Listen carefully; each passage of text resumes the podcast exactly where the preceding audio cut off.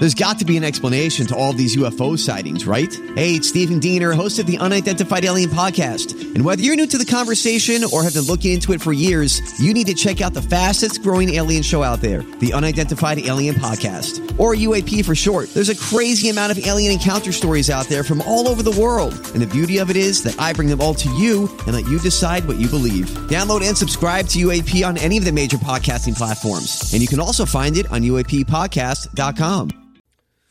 Yes, yes. Welcome into another edition of the Tim McKernan Show on the Inside STL Podcast Network from the HomeLoanExpert.com studios. I am your host, Timothy Michael McKernan, and very pleased today to bring you another guest from the St. Louis political world. Today, our guest is State Senator Jamilah Nasheed. Jamilah is running for the president of the Board of Aldermen against Megan Green and incumbent Lewis Reed. One of the things I'm going to attempt to do much better in 2019 than I did when we started this in 2017 or 2018 is just get right to the interview because I know when I'm listening to podcasts and the host, even if I'm a big fan of the host, goes on and on and on. I'm like, ah, I just want to hear your guest. That's why I tuned in. So I'm getting out of the way. Ladies and gentlemen, presented by Mark Hannah of Evergreen Wealth Strategies, here is Jamilah Nasheed on the Tim McKernan Show. Well, Senator, it is a pleasure to have you in. Thank you so much for coming in. I really appreciate it. Thanks for having me, Tim. Um, I am. I always love these conversations because I love to find out how people got to the moment where they were elected because there's usually a pretty fascinating story to it. So, what was the start of your journey? Well, let me tell you about a little girl that grew up in the Darst-Webbe housing projects with my grandmother and three siblings. I'm that little girl. I grew up uh, down there with my grandmother because my father came home from the Vietnam War and he was shot and killed by way of a drive-by shooting while my mother was pregnant nine months with me and my twin brother.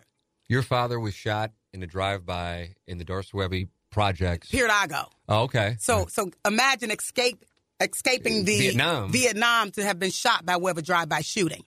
So my mother fell into a deep depression, and two years later, she committed suicide.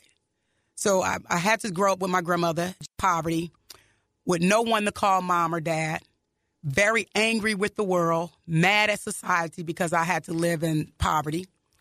And I became a juvenile delinquent at the age of 14, in and out of uh, the juvenile detention home. My grandmother really didn't know what to do with me, uh, but she never gave up on me, you know. And um, I was pushed out of the St. Louis public schools because I had fell too far behind in my credits.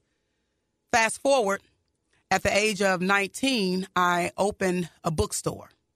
I would leave the school, high school, Roosevelt, and I would go to this bookstore called Progressive Emporium.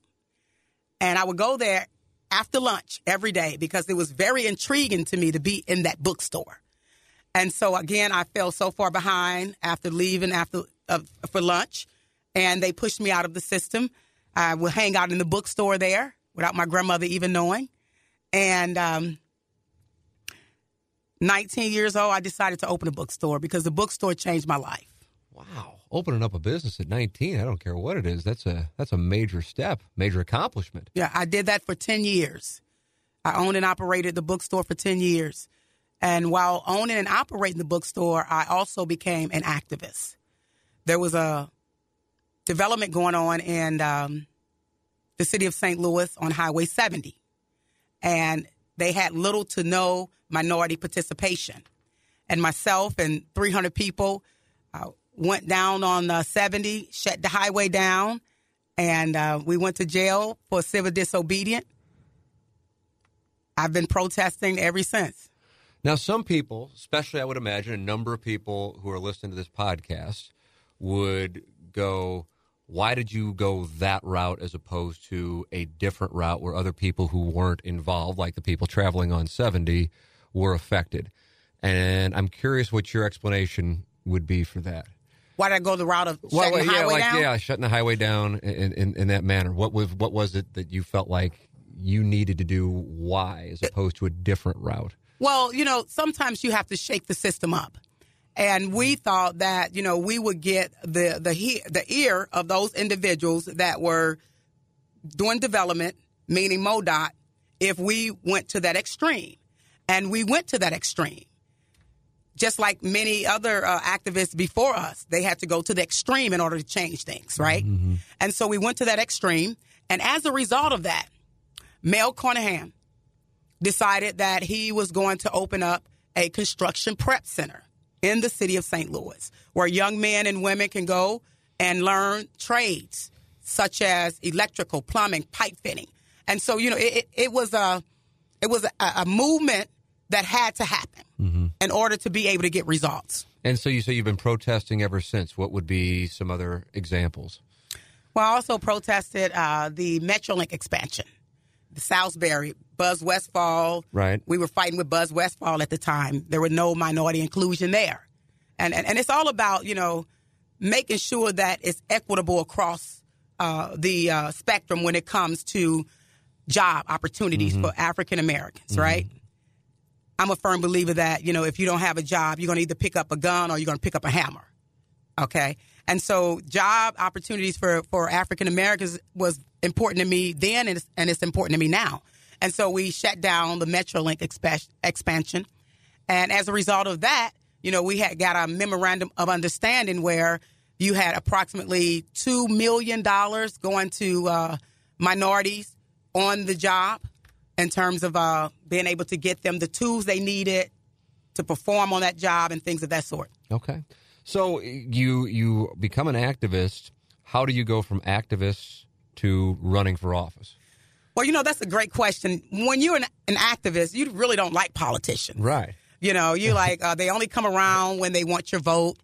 And, uh, and I was that person. I was that same person. I didn't like politicians, but I love being a politician maker. So I would, you know, actually help people with their campaigns get elected. And someone came to me and said, Jamilah, it's time for you to go in the inside. You have to go into the inside. I'm like, going to the inside? I don't want to be a part of no politician. politics, you know? And so they said, do it. And lo and behold, I put my name on the ballot. I ran against uh, uh, Sharon Tyus. She was the alderman at the time and uh, was a 12 year veteran on and what are you running for at this point? What was your What was your office you were running for at this point? The first state rep. State rep. Okay. Of the 60th district. That was 2006. 2006. All right. So I ran for state rep. So you go from bookstore slash activist to put your name on the ballot. Correct. All right. And I um, I didn't think that I had a chance of winning. So I uh, put my my name uh, on the ballot, ran against a very formidable person, right. Sharon Tyus. She's an attorney, used to be a uh, public defender, and I ran also against Amber Boykins, who was the state rep at the time. She was terming out, so her husband was running to take her seat. And um, I again, I didn't believe that I would win. So the numbers were coming in on election day, and we had uh, the absentee ballots they were coming in first, and I was basically losing. And so I said, well, I guess I'll go lay down somewhere. And all I can hear was screaming and hollering, right? And I was like, what is going on in there? And they said, oh, you won. I was like, oh, now here is the real work. this, the real work begins now. what do you think? I was shocked. Well, I mean, that's amazing. So you didn't expect that you were going to win. What What do you think that you did in your campaign that resonated with people? Because clearly something worked. Well, I've always been on the front line, you know, fighting for issues that impacts the quality of life for the most indigent uh, in our community. And so they know, and they knew at that time that I was a fighter, mm-hmm. you know, and that I will roll up my sleeves and try to fight for the betterment of the city of St. Louis as a whole. And I went there, got elected, first order of business. We had children that had dropped out of the public school system to the tune of like 10,000. And I was like, man, if we don't educate them, we're going to incarcerate them. There's no in between. Mm. We have to get them back into the public school system. So I went to Dr. Bourisaw at the time. She was the superintendent. And I told her, I said, listen, I want to go after those young kids that was, either pushed out or dropped out of the system. She said, how are you going to do it? I said, I'm going to do it the same way I got elected. I'm going to knock on doors. And uh, we did that. She opened up a school called Fresh Start. To this day, Fresh Start still uh, exists. We graduated over 2,000 kids that wasn't doing anything with their lives. uh, they had dropped out of the system or either, either were pushed out of the system and they're back in school. Many of them gone on to Ranken. Some of them went to the Army, community college. Mm-hmm. You know, so that was my first order of business when I got there.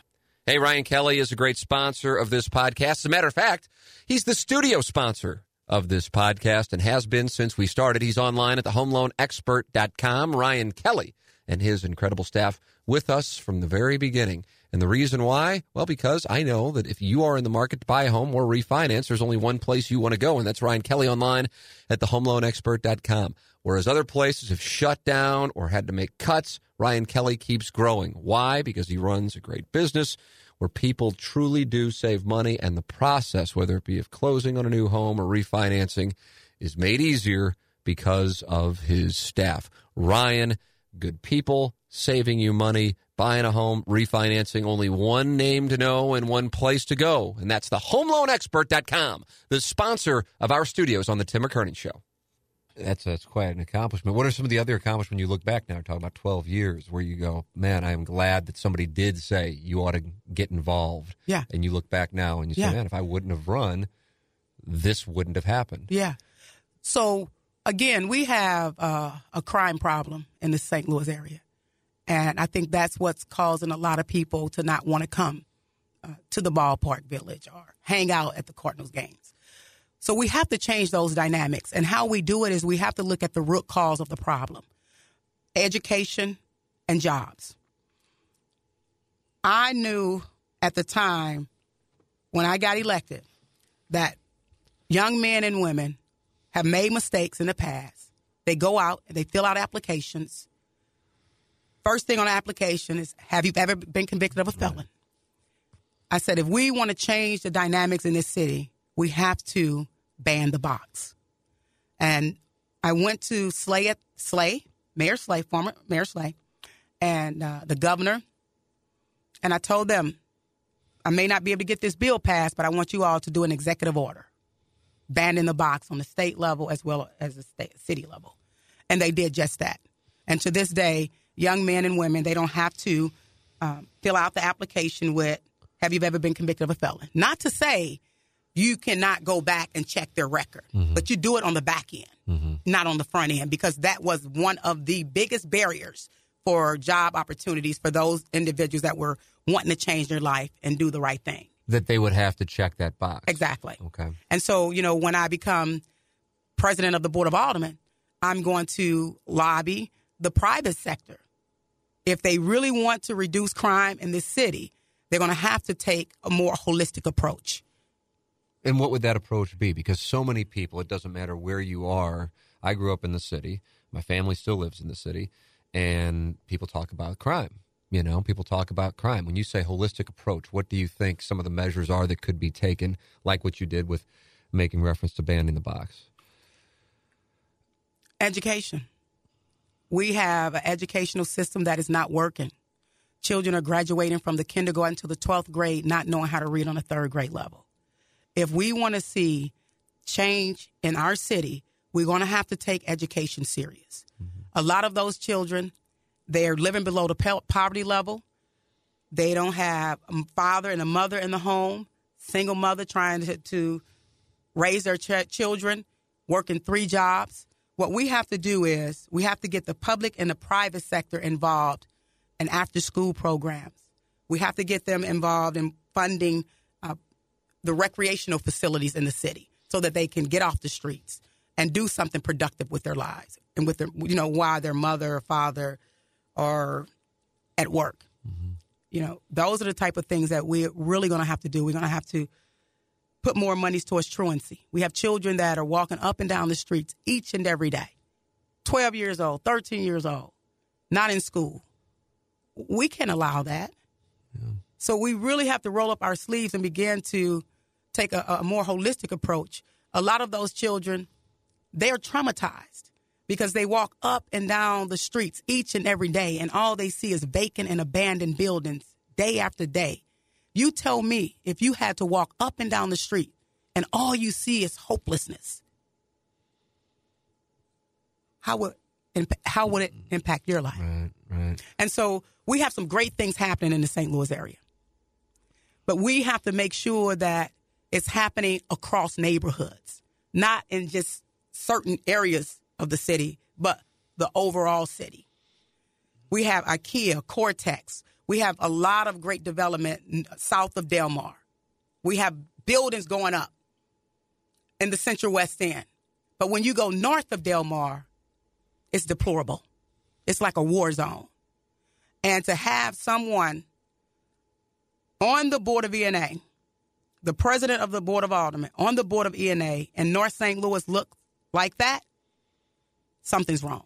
So that's uh, in, in, reference to, to, to Lewis Reed, uh, one of the people that you'll be running against here coming up. How would you say, uh, and there may be multiple ways, uh, Senator, that you differ from, let's start with, with Lewis Reed, with, your vision for St. Louis and what he has done as president of the board? And that's nothing. He hasn't done anything. You know, his claim to fame just this session was to get a non-binding uh, uh, resolution passed for the stadium which really did, MLS. Did, you're making yeah, the MLS, which didn't do anything. You know, my effectiveness is what you know defines me, and how I've been able to work on the state level with Republicans and Democrats to get things done for the city of St. Louis. Mm-hmm. You know, I was able to bring home $28 million. I serve on a budget that oversees $28 billion. I've passed legislation under the control of the Republican House, Senate, and not to mention the governor's mansion. Because I truly understand at the end of the day, you have to find compromise and you have to be able to work with your colleagues and you have to be a leader. And I don't think that we've had that type of leadership down at the Board of Aldermen. Mm-hmm. They don't even have an agenda. I mean, For the Sake of All was a report that came out uh, a few years ago about how you change uh, the dynamics when it comes to equality and making St. Louis equitable for all. If I was the Board of Aldermen president at the time that that came out, guess what? That would have been my agenda because I know at the end of the day, that's how you change the course of this city when everyone is thriving, when everyone uh, can live a, a, comfortable life in their neighborhoods. I- it's the, my leadership skills sets me apart from Lewis Reed. You know, I, I, as I made reference to, I grew up uh, Tam Avenue. My family still lives there, and one of the things that has always stood out to me, and I talk about it anytime somebody comes in when we're talking about the state of St. Louis, so to speak, is I noticed it when I was like six years old.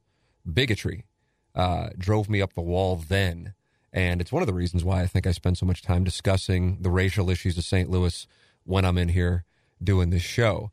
Um, of course, there is a perspective. Perspective. You made reference to the Delmar Divide perspective from the south side to the north side, the north side to the south side. I don't really know how anybody can solve it, but we, I guess, agree, of course, that it is there. What is your perspective on that on that divide? We have had neighborhoods south of Delmar. They were decaying in a major way. If you go and you look back at 39th and McRee, all you had was drug dealers. You had vacant buildings there, but someone had a plan for that area. And now what you what we see now is gentrification. We, we, we, we, we have the opportunity to see a lot of young white kids go back to the Grove area, the Shaw area, but at one point it was the same look as North St. Louis. So we need someone on the Board of Aldermen that truly understands so goes north, so goes south. So goes south, so goes the central corridors. Because at the end of the day, when we get the numbers about the murder rate at the end of the year, it's not, oh, we had 100 murders in South St. Louis. No, the city of St. Louis had approximately had 200 murders. So it's talking about the whole city. How we do it is we get someone down there that truly understands that North St. Louis can be revived. We can build North St. Louis up, but we have to want to do it. Yeah, the, the, the MLS issue I think is something that was dividing some people. Um, and, and where, where, do you come in on on the stadium and the and the discussion that's been so prevalent here over I guess the last month or two? Lewis Reed, uh, as you made reference to, uh, active in that in that category. You know, I'm not against the stadium. You know, I, I do believe that we give uh, too many subsidies uh, away and not get anything in return. Okay. just uh, the uh, Nashville, they did a, a, stadium down there. I don't know if you're familiar with mm-hmm. it, but but they talked about all of the things that Lewis Reed talked about in terms of how it was going to benefit the, the city. More people was going to come. They're going to shop at our restaurant. I mean, they're going to eat at our restaurants. They're going to shop at our stores. They're going to stay at our hotels. They said the same thing in Nashville. But guess what? They also did a community benefit agreement. And that community benefit agreement allowed for those individuals working at the stadium $15 an hour, low income housing surrounding the stadium, and an early childhood development center.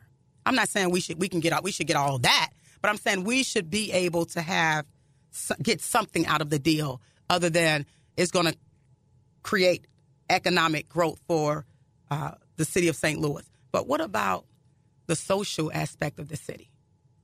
What about the things that's not happening in the city that someone like the Taylor family can say, listen, we're going to put millions of dollars towards the funding for after school programs. A lot of children, they cannot even afford to go to Matthew Dickey's because their mothers cannot afford to pay.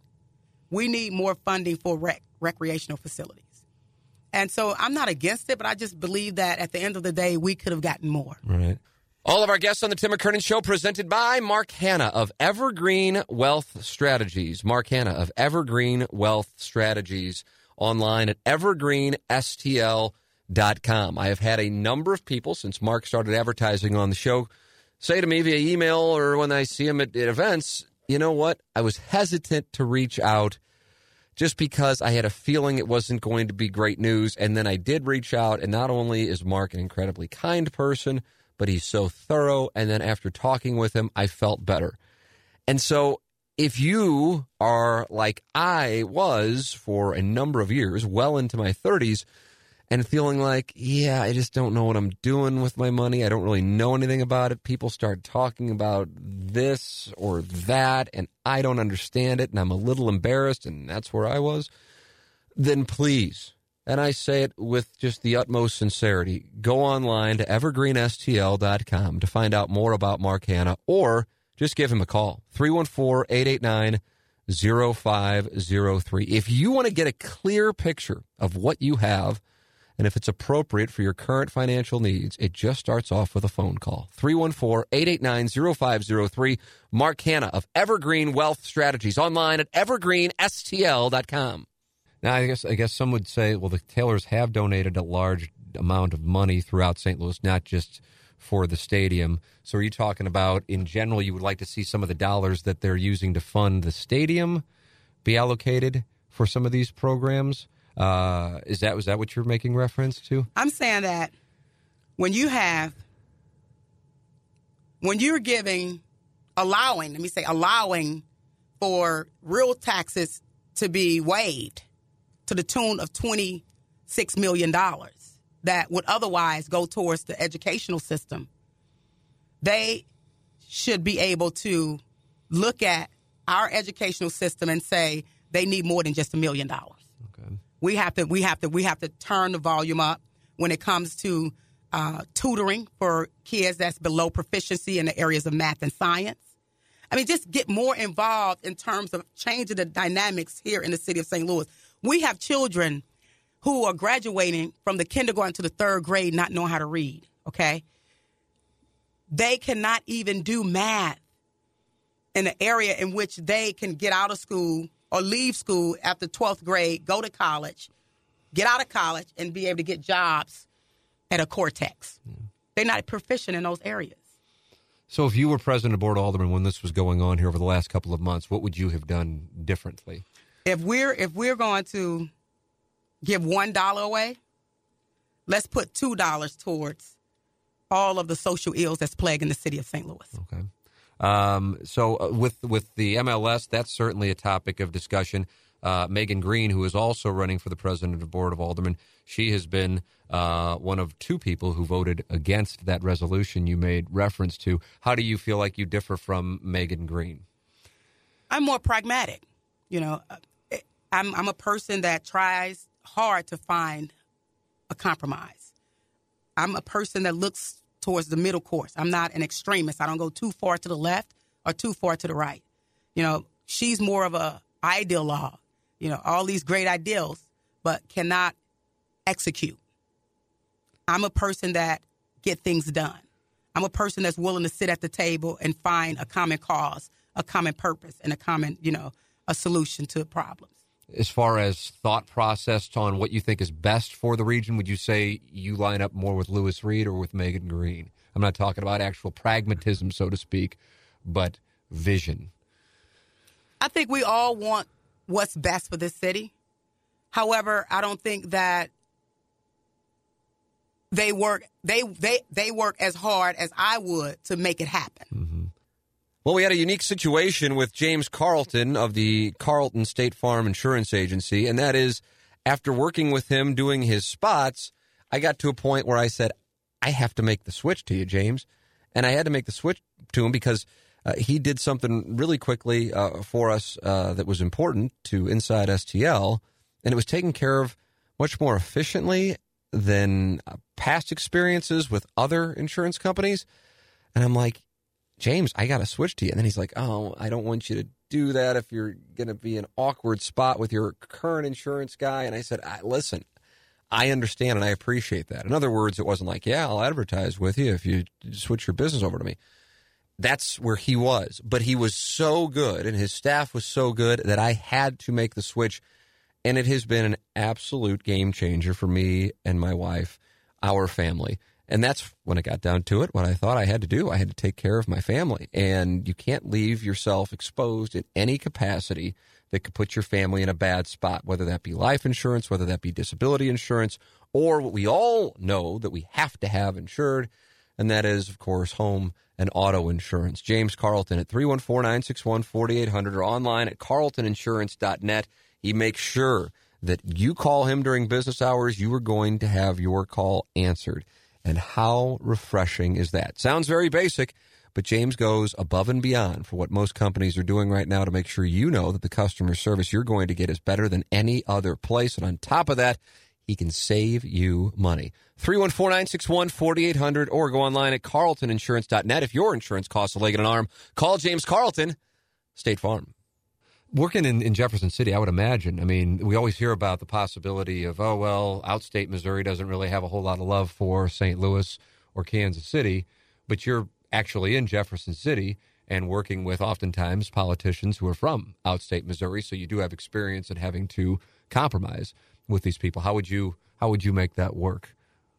Well, I would make it work first uh, as the president of, of the Board of Aldermen by listening to um, my colleagues. Mm-hmm again, I believe that at the end of the day, as a Board of Alderman president, you are responsible for that body success.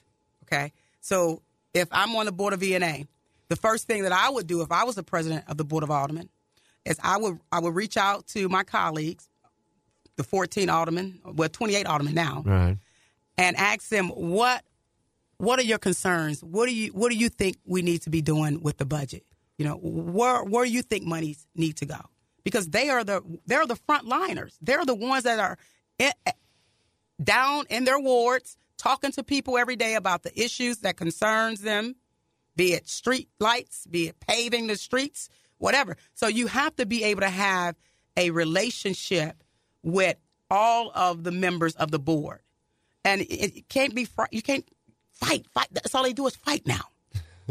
They can't get anything done because they're always fighting with each other. Yeah, I had somebody say uh, they went down there and they watched it for the MLS thing, and they're like, "Man, I'm in I'm in awe of, you know, people are coming and going, and not really paying attention, and just was really amazed by actually seeing in person what it was, and disappointed. I think would be the word that the person came away with. What would your description be? I think that I would bring more decorum to the board. We will not allow lobbyists on the floor. They will have to go to the upper gallery.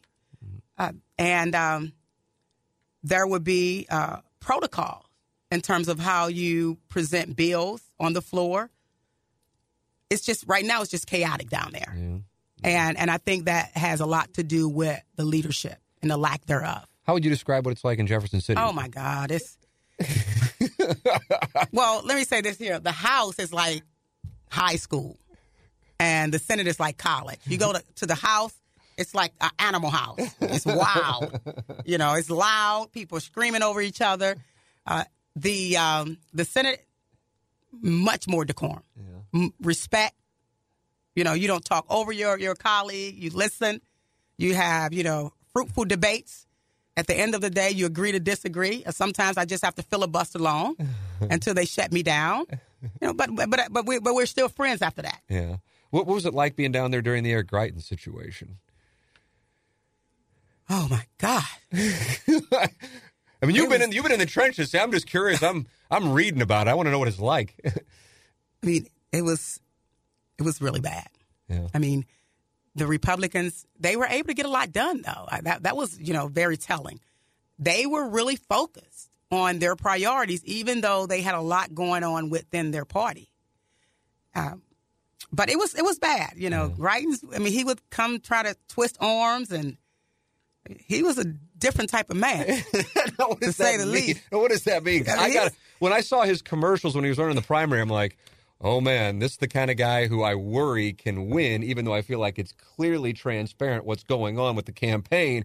And then when he won, I'm like, oh no, here we go. So I'm curious. You got to, I don't know how much you worked with him, but you got to at least be around him, and then all of the that played out. You know, he came with a lot of charisma, but he really didn't know anything about politics. And the way that, you know, he would come down uh, and try to twist arms and whatnot and talk, he just talk reckless to, you know, senators. And we were like, he really doesn't know what what's going on here. You know, we can we can we can veto his bills. Or, you know, I mean, he really didn't have a true understanding uh, as to how you deal with elected officials. Yeah. Uh, and, and and he wasn't cordial at all when things wasn't going his way. Uh, how uh, would you describe the uh, current inhabitant of the governor's mansion now in contrast? Well, we, I served with him for ten years. Yeah. You know? So you knew. We, yeah, I have a, yeah. we, I have a working relationship yeah. with uh, Governor Parson. Right. He's a nice guy. He listens, and uh, he's sincere about you know wanting to help the city of St. Louis. Yeah. I truly believe that he's sincere. It seems like he's been around a good amount. I mean, maybe that's he's just... hanging out in St. Louis a lot. yeah, that's all right. Good. Then I got a good read. yeah, yeah. He kind of reminds me of Peter Kinder. Peter Kinder used to hang out. In the St. Republicans used to hang yes, out in St. Louis like that. Absolutely. So when you when you take a step back and you know that people are talking, you know, I just read. The, I don't know if you read the article this morning. It's in the New York Times regarding mid-sized cities and how some political decisions have really cost some cities, whereas other cities have benefited. Nashville being used an example and the foil in the story was Birmingham. Um, and people talk about the political decisions they made. I guess that was in the 60s in Nashville um, to merge the city and the county. We've heard a lot about that over the last five or six years around here, more so than the previous 20 or so years. What's your opinion on that topic, Senator? I've uh, been hearing a lot about um, city mer- city county merger. Yeah, what do you think? I do believe that uh, we should collaborate more so than consolidate. Okay. We can collaborate with a lot of uh, depart the departments like the police department, fire department. I think collaboration is should be the first step. Mm-hmm. And you know, when Mark Mantovani was in here and he was running for county executive, his vision uh, was somewhat of a compromise as well. Then you also have some people that say they just want it to happen, that it needs to happen. Um, what do you see as the pros for it happening, and what do you see as the cons for it to happen? Well, I think that you know the pros, we would be able to, you know, have a, a stronger budget mm-hmm. overall because we have a lot of Ladue money coming in, Clayton money's coming in, you know. So we would have a, a, stronger budget where we can look at a lot of uh, the issues that impact both city and county, like crime, mm-hmm. like paving the streets, um, law enforcement raises, yeah. city worker raise, county worker raises. But the the uh, the the, con, the cons, I just don't believe that we could convince Clayton Ladue or Hazelwood to to come and, and, and consolidate out of fear of crime hitting the areas in which they live. I mean, Yeah. yeah. Yeah, and I, no, I think that some people going, I don't want to be part, if I'm in the county, of helping bail the city out of the city's problems. Now, I feel like if we're all in it together, it lifts all the boats, but that I know is one of the battles that, in a sense, is currently being fought. I don't know how you can change minds on that, and St. Louis is oftentimes slow to to change. Yeah, and, and the question that you know that I will have for anyone is what would it look like? You know, I mean, what would it really look like? Would I mean, St. Louis City become part of St. Louis County, kind of Exactly, like the- Atlanta and Fulton County? the 90, 90 something municipalities where they go away, Right. the aldermen where they go away here locally in the city. I mean, what would it look like? I mean, what would the budget look like? I mean, how would the uh, the um, elections occur? I mean, those are the type of things that I have yet to you know to to hear from those individuals that are pushing it. Right. Maybe maybe once they once they give us a vision of what it would look like, then then a lot of people they probably can sell it to.